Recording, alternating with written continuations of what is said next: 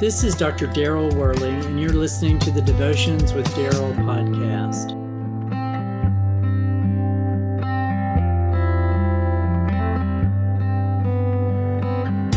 Love. People sing about it. It's portrayed in the movies. Romance novels fantasize about it. But what is love really? In Western society, love is a feeling it's an experience of being overwhelmed and overcome with intense emotion for another person. Love is sentimental, filled with gooey and mushy thoughts and heart palpitations. In an age where everything is based on perceived scientific fact, how is it possible to measure love? Particularly, how is it possible to even love something that you cannot see, such as God? How can we have overwhelming, sentimental feelings for an unseen and a transcendent being? The Bible is very clear that in order to love God, it is directly connected to obeying God's commands.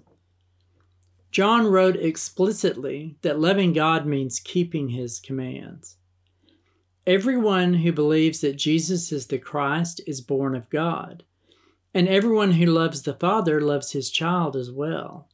This is how we know that we love the children of God by loving God and carrying out his commands. In fact, this is love for God, to keep his commands, and his commands are not burdensome. Burdensome. For everyone born of God overcomes the world. This is the victory that has overcome the world, even our faith. That's 1 John chapter 5 verses 1 through 4. The heart can love the feeling of God's presence and adore all of his good gifts. All the feelings in the world, however, are insufficient to love God if there is no obedience to his commands. The Lord gave his law to his people to teach them how to love him. He was specific and clear. Love for him would be expressed in both feelings and actions. Being devoted to Him means worshiping Him alone. Loving Him means representing His name as holy. Trusting Him is reflected in resting from work one day a week and relying on the Lord to meet those daily needs.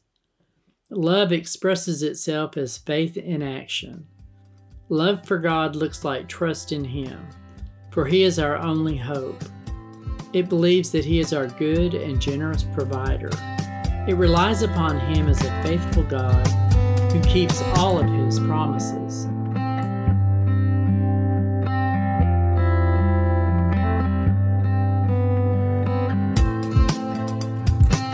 God be with you till we meet again. Till next time, this is Dr. Daryl Worley praying that you have a blessed day filled with the richest blessings from God.